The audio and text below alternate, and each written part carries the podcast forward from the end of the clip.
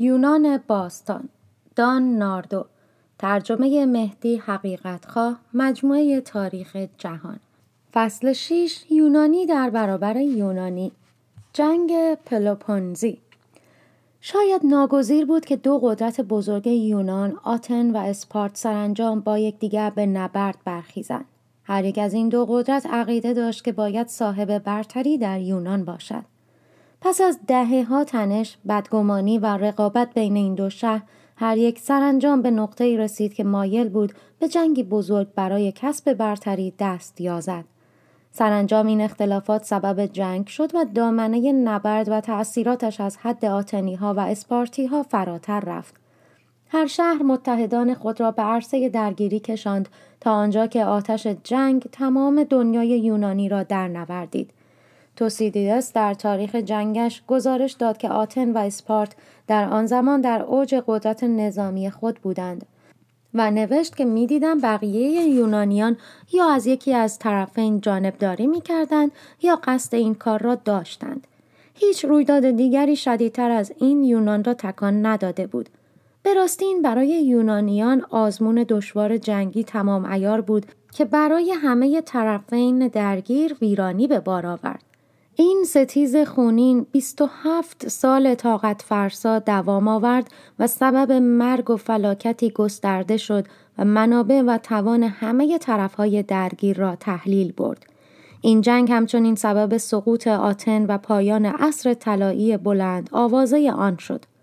علل جنگ یک علت عمده و اساسی جنگ بیاعتمادی عمیق اسپارت نسبت به آتن بود اسپارت در تلاش برای جلوگیری از گسترش آتن در دهه های 440 و 430 از بسیاری از شورش های اعضای اتحادیه دلوسی علیه آتن پشتیبانی کرده بود.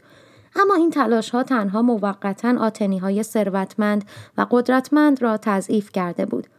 اسپارت آرزو داشت رقیبش را شکست دهد، امپراتوری آتن را از هم بپاشد و دموکراسی را ریشهکن سازد. اما اسپارتی ها هنوز برای اقدام تردید داشتند و اعلان یک جنگ تمام ایار با آتن را همچنان به تعویق میانداختند. آتن نیز مقصر بود زیرا جو دشمنی میان مخالفان و متحدانش ایجاد کرده بود. هرچند آتن اتحادیه دلوسی را با نیات خوب تأسیس کرده بود برای حفظ آن و دست نخورده نگه داشتن امپراتوری آتن سرانجام به زور متوسل شد. بسیاری از یونانیان حتی برخی از آتنی ها مرتبا به استفاده آتن از پول خزانه اتحادیه اعتراض می کردن. تعدادی از متحدان سابق آتن که عقیده داشتند آتنی ها انصاف و مستبد هستند مشتاقانه به اتحاد ضد آتنی رو به رشد به رهبری اسپارت پیوستند. علت مستقیم جنگ یک رشته حوادثی بود که پایه یکی از متحدان اسپارت کورنت را به میان کشید. این پلیس که در شمال شرقی پلوپونز واقع شده بود دلایل خود را برای نفرت از آتن داشت. در سال 435 یک جنگ داخلی بین دموکرات ها و الیگارش ها در جزیره کورسیا یک مهاجرنشین کرنتی واقع در نزدیکی ساحل شمال غربی یونان در گرفت. الیگارش ها از کورنت که خود یک الیگارشی بود کمک خواستند. اما هنگامی که پلیس مادر کشتی های جنگی خود را فرستاد دموکرات ها کرسیا آنها را شکست دادند. وقتی کورنت آماده اعزام نیروی بیشتری شد دموکرات ها از آتن تقاضای کمک کردند. در سال 433 نیروی مرکب از کرسیایی ها و کشتی های جنگی آتن دومین شکست دریایی را به کورنت وارد ساختند. کرنتی های خشمگین به اسپارت رو آوردند و تقاضا کردند که سپاهش را بسیج و یونان را یک بار و برای همیشه از شر آتنی های گستاخ رها کند. فرستادگان کرنت به اسپارتی ها گفتند بارها در مورد آسیب هایی که آتنی ها به ما خواهند رساند به شما هشدار داده ایم. آنها در همین لحظه مشغول دستیس چینی علیه دیگران به ویژه علیه متحدان ما هستند. شما اسپارتی ها در مواجهه با چنین دشمنی اصرار دارید که کاری انجام ندهید. اما بگذارید این مسامحه شما پایان یابد. اجازه ندهید دوستان و خیشان به دست بدترین دشمنانشان گرفتار آیند. شما از پدرانتان رهبری پلوپنز را به ارث برده اید مواظب باشید که در دستان شما از بزرگی آن کاسته نشود. آتنی ها از آنچه کرنت مشغول انجام دادنش بود آگاه بودند. و از این بیم داشتند که جنگی بزرگ در راه باشد. پروکلس دیگر رهبران آتن را متقاعد کرد که برای پرهیز از جنگ باید جلوه ای از قدرت آتن را به معرض نمایش گذاشت. به گفته او چون این قدرت نمایی می توانست اسپارت و متحدانش را وادارد که درباره جنگ با آتن دوباره بیندیشند. این بود که آتنی ها یک تحریم تجاری را به یکی از مهمترین متحدان اسپارت مگارا واقع در تنگه کرنت تقریبا در وسط راه بین آتن و کرنت تحمیل کردند. این تحریم از داد و ستد مگاری ها در بنادر تحت کنترل آتن جلوگیری می کرد. از آنجا که آتن بیشتر بنادر حوزه مدیترانه را تحت کنترل داشت، مگاران نمی توانست برای ادامه حیات خود مواد غذایی کافی وارد کند و مگاری ها در آستانه گرسنگی قرار گرفتند. اسپارت این اقدام را آخرین اهانت آتن تلقی کرد و در سال 431 به آتن اعلان جنگ داد. جنگجویان نقشه های خود را می کشند. این درگیری که در تاریخ یونان از همه ویرانگرتر بود به جنگ پلوپنزی معروف شد چون اصلی ترین مخالفان آتن اسپارت و کورنت در پلوپونز اقامت داشتند.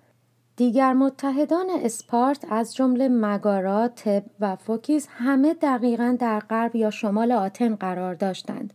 هدف اسپارت این بود که از راه خشکی به آتیکا حمله کند خانه های آن را به آتش بکشد و مناطق کشاورزی را تخریب کند.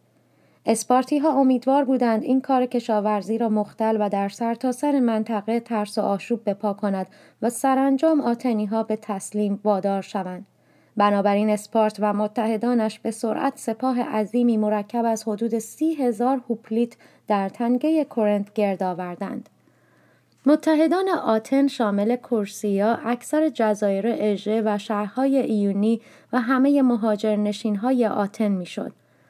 کلونی ها یعنی مهاجرنشین های آتن در امتداد سواحل دریای سیاه که عمده قلات و سایر مواد خوراکی این شهر را تأمین می کردند برای آتن از اهمیت ویژه‌ای برخوردار بودند. بدون این تدارکات آتن نمی توانست خوراک جمعیت زیاد خود را تأمین کند. آتنی ها به این نتیجه رسیدند که تلاش برای شکست دادن سپاه اسپارت دور از احتیاط است و نقشه ای را برگزیدند که به ناوگانشان اتکا داشت. پریکلوس به تمام ساکنان آتیکا دستور داد در پشت دیوارهای طویل پناه بگیرند. آن وقت کشتی های باری آتن آنها را تأمین می کردند در حالی که کشتی های جنگی شهر را راه تجارت دشمن را قطع می کردند و به شهرهای ساحلی پلوپونز حمله می بردند. پریکلوس امیدوار بود که سرانجام اسپارتی ها خسته و درمانده شوند و از جنگ دست بردارند. در آغاز نقشه آتنی ها عملی به نظر می رسید. در تابستان 431 اسپارتی ها به رهبری پادشاهشان آرخیداموس وارد آتیکا شدند و خانه ها و کشتزارهای آتنی را به آتش کشیدند. اما این اقدام نتیجه چندانی به بار نیاورد چون آتن تقریبا کنترل کامل دریاها را حفظ کرد. چنانچه پریکلوس وعده داده بود کشتی های آتنی ساکنان شهر را به خوبی تأمین کردند و این در حالی بود که آنها سواحل دشمن را نیز با موفقیت مورد حمله قرار دادند. توسیددس یادآور می شود که نیروهای آتنی که به تازگی در صد کشتی به پلوپونز اعزام شده بودند و کورسیایی ها با پنجاه کشتی به آنها کمک می آسیب قابل توجهی به ساحل پلوپونز وارد ساختند. زمستان که فرا رسید اسپارتی ها و متحدانشان به گرمای خانه هایشان در پلوپونز بازگشتند. این به آتنی ها امکان داد که دیوارهای طویل را ترک گویند و به بازسازی برخی از خانه هایشان بپردازند. تیان زمستان اول اکثر مردم آتن گرد آمدند تا برای چند آتنی که در نبرد آغازین جان باخته بودند سوگواری کنند. پریکلوس در مراسم خاک سپاری سخنانی ایراد کرد که اینک یکی از بزرگترین سخنرانی های تاریخ به حساب می آید. او آتن را ستود و گفت که ارزش های دموکراتیک آن ارزش مردن به خاطر آنها را دارد. سپس از سربازان جان باخته سخن گفت. به نظرم می رسد که مرگی این چونین معیار راستینی از ارزش انسان به دست می دهد. آنها در مواجهه با مرگ بران شدند تنها به خود تکیه کنند و هنگامی که آن لحظه فرا رسید بران شدند ایستادگی کنند و عذاب بکشند تا بگریزند و جان خود را نجات دهند. در میدان نبرد پاهایشان استوار ماند و در یک لحظه در اوج نیکبختیشان از صحنه درگذشتند. نه از روی ترس بلکه با افتخار. چون این بود پایان زندگی این مردان. آنها شایسته آتن بودند. از شما می‌خواهم هر روز به بزرگی آتن چشم بدوزید تا اینکه از عشق به آن لبریز شوید و آنگاه که تحت تأثیر شکوه و افتخار آن قرار گرفتید به یاد آورید که این امپراتوری حاصل تلاش مردانی است که وظیفه خود را می‌دانستند و شجاعت انجام دادنش را داشتند بیماری و جنگ تلفات زیادی به بار می آورد. در بهار 430 اسپارتی ها بار دیگر به آتیکا حمله کردند. آتنی ها که به نقشه که سال پیش چنان موفقیت آمیز بود مطمئن بودند باز هم به پشت دیوارهای طویل عقب نشستند اما این بار سر و کارشان با دشمنی نامنتظره افتاد چرا که تا اونی هولناک به شهر هجوم آورد و با شتابی وحشت انگیز خیابانهای پرجمعیت را در نوردید. آتنی ها از این بیماری شناختی نداشتند. بنا بر گزارش عینی و جالب توسیدیدس مردم در سلامت کامل بودند که ناگهان گرمای شدیدی در سر و سرخی و برافروختگی در چشمهایشان آرز می‌شد. بخشای داخلی نظیر گلو و زبان دچار خونریزی می‌شد و بوی غیر طبیعی و بدی می‌داد. همچنین در بیشتر موارد حالت تهوع از پیداشت که گرفتگی شدیدی ایجاد می کرد. حتی در جایی که کشنده نبود باز هم اثر خود را به منتهای درجه باقی میگذاشت چرا که در انگشتان دست و پا جا خوش می کرد و بسیاری با از دست دادن اینها جان به در می بردن. برخی هم با از دست دادن چشمهای خود. تنها در ظرف چند ماه حدود 20 درصد جمعیت آتن بر اثر این بیماری هلاک شدند. بدتر از همه این که پیش از آن که تا اون دوره خود را طی کند خود پریکلوس را مبتلا کرد که در سال 429 درگذشت. با رفتن پریکلوس دو جناح در آتن بر سر قدرت درگیر شدند. یکی از جناها به رهبری سیاستمداری به نام کلئون بود که می‌خواست به نبرد ادامه دهد تا اینکه آتن به پیروزی کامل دست یابد جناح محافظ کارتر را شهروندی ثروتمند به نام نیکیاس رهبری می‌کرد که طرفدار برقراری صلح بود برای چندین سال مجلس از سیاست های تهاجمی تر کلوئن پشتیبانی کرد و جنگ ادامه یافت. با گذشت سالها این جنگ جان بسیاری را گرفت و سبب ویرانی زیادی در هر دو سو شد. هر بهار آتنی ها پشت دیوارهای طویل پنهان می شدند و اسپارتی ها نواحی روستایی آتیکا را غارت می کردند و به آتش می کشیدند. همزمان با آن کشتی های جنگی آتن به حملات خود به کشتی های دشمن و شهرهای ساحلیش ادامه می‌دادند. متناوبا یک طرف به پیروزی درخشانی دست میافت. مثلا در سال 427 اسپارتی ها پلاته متحد دیرپای آتن را محاصره و ویران کردند و ساکنانش را کشتند یا به بردگی گرفتند. آتن با تسخیر و اشغال شهر ساحلی اسپارتیپیلوس در سال 425 تلافی کرد. نبردهای خونین تا سال 422 ادامه یافت و این هنگامی بود که هم کلوئن و هم براسیداس قابل ترین سردار اسپارت در نبرد کشته شدند. اینک نیکیاس بر مجلس آتن تسلط یافت. او در سال 421 مذاکرات صلح را با اسپارت آغاز کرد. هر دو طرف خسته از جنگ با پیمانی معروف به صلح نیکیاس موافقت کردند.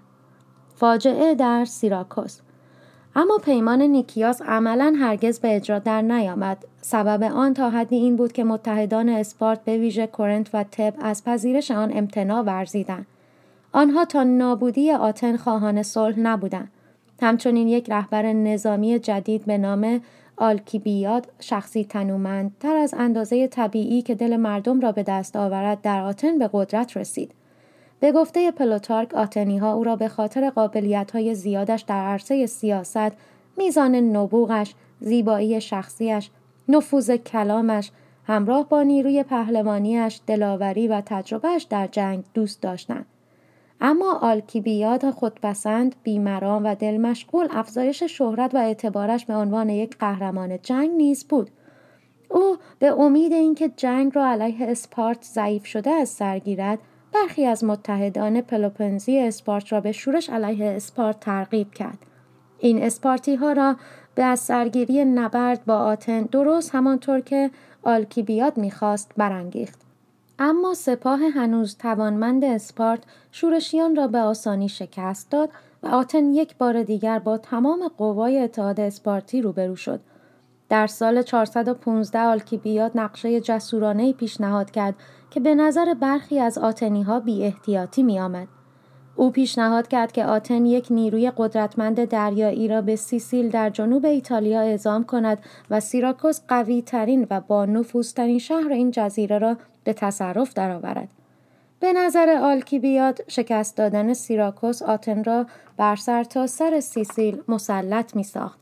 آنگاه آتن با در اختیار داشتن ثروت، مواد غذایی و سربازان سیسیل می توانست به آسانی اسپارت و متحدانش را شکست دهد. به رغم تردیدهای برخی از آتنی ها، آلکیبیاد موفق شد مجلس را به پشتیبانی از نقشش متقاعد سازد. هرچند نیکیاس مخالف این اقدام خطرناک بود، آتنی ها فرماندهی مشترک با آلکیبیاد را به او دادند به این امید که وحدت سیاسی را تقویت کنند. به گزارش پلوتارک این ناوگان نیرومند نزدیک 140 کشتی جنگی، 5100 سرباز سراپا مسلح و حدود 1300 تیرانداز، فلاخون انداز، تدارکات مناسب را داشتند. هرچند اکثر آتنی ها عقیده داشتند این نیروی عظیم موفق خواهد شد. اعزام این نیرو به سیراکوس به سرعت به بزرگترین فاجعه منحصر به فرد در تاریخ آتن تبدیل شد. کمی پس از حرکت این ناوگان برخی از دشمنان آلکیباد در آتن او را به خراب کردن برخی از تندیسهای مذهبی متهم کردند. هنگامی که حکومت طی پیامی او را برای محاکمه به آتن فراخواند او فرار کرد و در اسپارت پناه جست و بدین ترتیب به یک خائن تبدیل شد. در نتیجه مسئولیت نیروی اعزامی به عهده نیکیاس گذاشته شد که فرماندهی بیکفایت بود.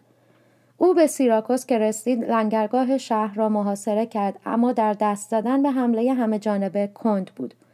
وقتی نیکیاس درنگ کرد آلکیبیاد اسپارتی ها را قانع کرد که می توانند با اعزام سرباز برای کمک به سیراکوسی ها ضربه مرگباری به آتن وارد کنند. همین که نیروهای اسپارتی از راه رسیدن نیکیاس بیدرنگ از آتن تقاضای نیروی کمکی کرد. او نوشت زمان آن رسیده که شما تصمیم بگیرید ما را فرا بخوانید یا در غیر این صورت نیروی دیگری هم دریایی و هم زمینی به بزرگی نیروی نخست با مبالغ زیادی پول بفرستید. نیروی کمکی رسید اما تأخیر آتنی ها به سیراکوسی ها و اسپارتی ها اجازه داد کشتی های جنگی آتن را در امتداد ساحل سیسیل به دام اندازند. در پاییز 413 آتنی ها متحمل شکست تحقیرآمیزی شدند و بیشتر کشتی های خود را از دست دادند. آنگاه باقی ماندگان به ساحل گریختند و کوشیدند ناامیدانه نوعی خط دفاعی به وجود آورند. توسیدیدس به یاد می آورد آنها در وضعیت وخیمی بودند. تمام ناوگانشان را از دست داده بودند. کشته شدگان دفن نشده باقی مانده بودند. همه شرمسار و سرفکنده بودند. آنها به این قصد آمده بودند که دیگران را به بردگی گیرند و حالا داشتند میگریختند از ترس اینکه مبادا خودشان به بردگی گرفته شوند. به زودی سیراکوسی ها و متحدانشان از هر طرف به آنها هجوم آوردند و نیزه و دیگر پرانه ها را به سویشان پرتاب کردند. آتنی ها با عجله به سوی رودخانه آسیناروس شتافتند به این امید که اگر بتوانند از رودخانه بگذرند کمی استراحت کنند چون از خستگی و تشنگی از پا درآمده بودند. اما همین که به رودخانه رسیدن نظم خود را به کلی از دست دادند و به داخل رودخانه هجوم بردند.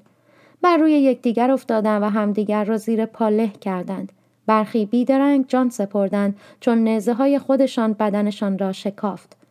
سیراکوسی ها هم کنار رودخانه ایستاده بودند و از بالا نیزه هایشان را به سوی آتنی ها پرتاب می کردند. اسپارتی ها از کرانه رودخانه پایین آمدند و آنها را قتل عام کردند. آب بیدرنگ به رنگ خون درآمد. سرانجام در حالی که اجساد مردگان در آب انباشته شده بود نیکیاس خود را تسلیم کرد. پس از شکست سیراکوسی ها نیکیاس و دیگر فرماندهان آتنی را اعدام کردند. همه دیگر آتنی های بازمانده در معادن سنگ سیسیل به بردگی گرفته شدند و سرانجام از فرط خستگی، گرسنگی و بدرفتاری جان سپردند. سقوط آتن به رغم این تلفات ناگوار آتن حاضر به تسلیم نشد. ناوگان جدیدی ساخت و سعی کرد به جنگ ادامه دهد اما برتری در جنگ دائما در حال جابجایی به نفع اسپارت بود. آتنی ها هنگامی که به متحدانشان آنها را ترک کردند و پولشان ته کشید در ضمن اسپارتی ها به توصیه آلکیبیات دژهای دائمی در آتیکا ایجاد کردند که آتنی ها را ناگزیر ساخت در تمام طول سال در پشت دیوارهای طویل باقی بمانند ساکنان آتن از زندگی در شرایط پر ازدهام و غیر بهداشتی به طور فزاینده خسته شدند. افزون بر آن اسپارتی ها اینک دریافته بودند که کلید شکست آتن قدرت دریایی است. اسپارت نه ناوگان جنگی داشت و نه پول ایجاد آن را. این بود که در سال 412 با دشمن سابقش ایران متحد شد. ایرانیان از تأمین پول ویران کردن آتن بسیار خوشحال شدند و اسپارتی ها ناوگان خود را ساختند. برای چندین سال آتن در برابر این تهدید تازه اسپارت ایستادگی کرد. رهبران شهر فکر می‌کردند مادامی که راه رسیدن قلات از مهاجرنشین های دریای سیاه باز بماند و آتن بتواند خوراک خود را تأمین کند شانس پیروزی باقی است. اما اسپارتی ها سرانجام این شاه رگ حیاتی را قطع کردند. در سال 405 نیروی دریایی اسپارت در آیگوس بوتاموس در ساحل ترکیه شکست سختی به آتنی ها وارد ساخت. این پیروزی اسپارتی ها را بر شمال اژه و راه قلات مسلط ساخت. هنگامی که آتنی ها خبر این مصیبت را شنیدند به نوشته گزنفون از فرط اندوه آه از نهادشان برآمد. از پیروس در امتداد دیوارهای طویل تا مرکز شهر این خبر دهان به دهان به آرامی پیش رفت و شاخ و برگ پیدا کرد. آن شب هیچکس نخوابید. اندوه و عزاداری برای کسانی که تلف شده بودند جریان داشت اما این سوگواری با تأسف و نگرانی بزرگتری درآمیخت که از تصور مصیبت هایی که باید در انتظارش می بودن ناشی می شد. آتنی ها که از پا افتاده ثروتشان ته کشیده و خط تدارکاتشان قطع شده بود در سال 404 تسلیم شدند.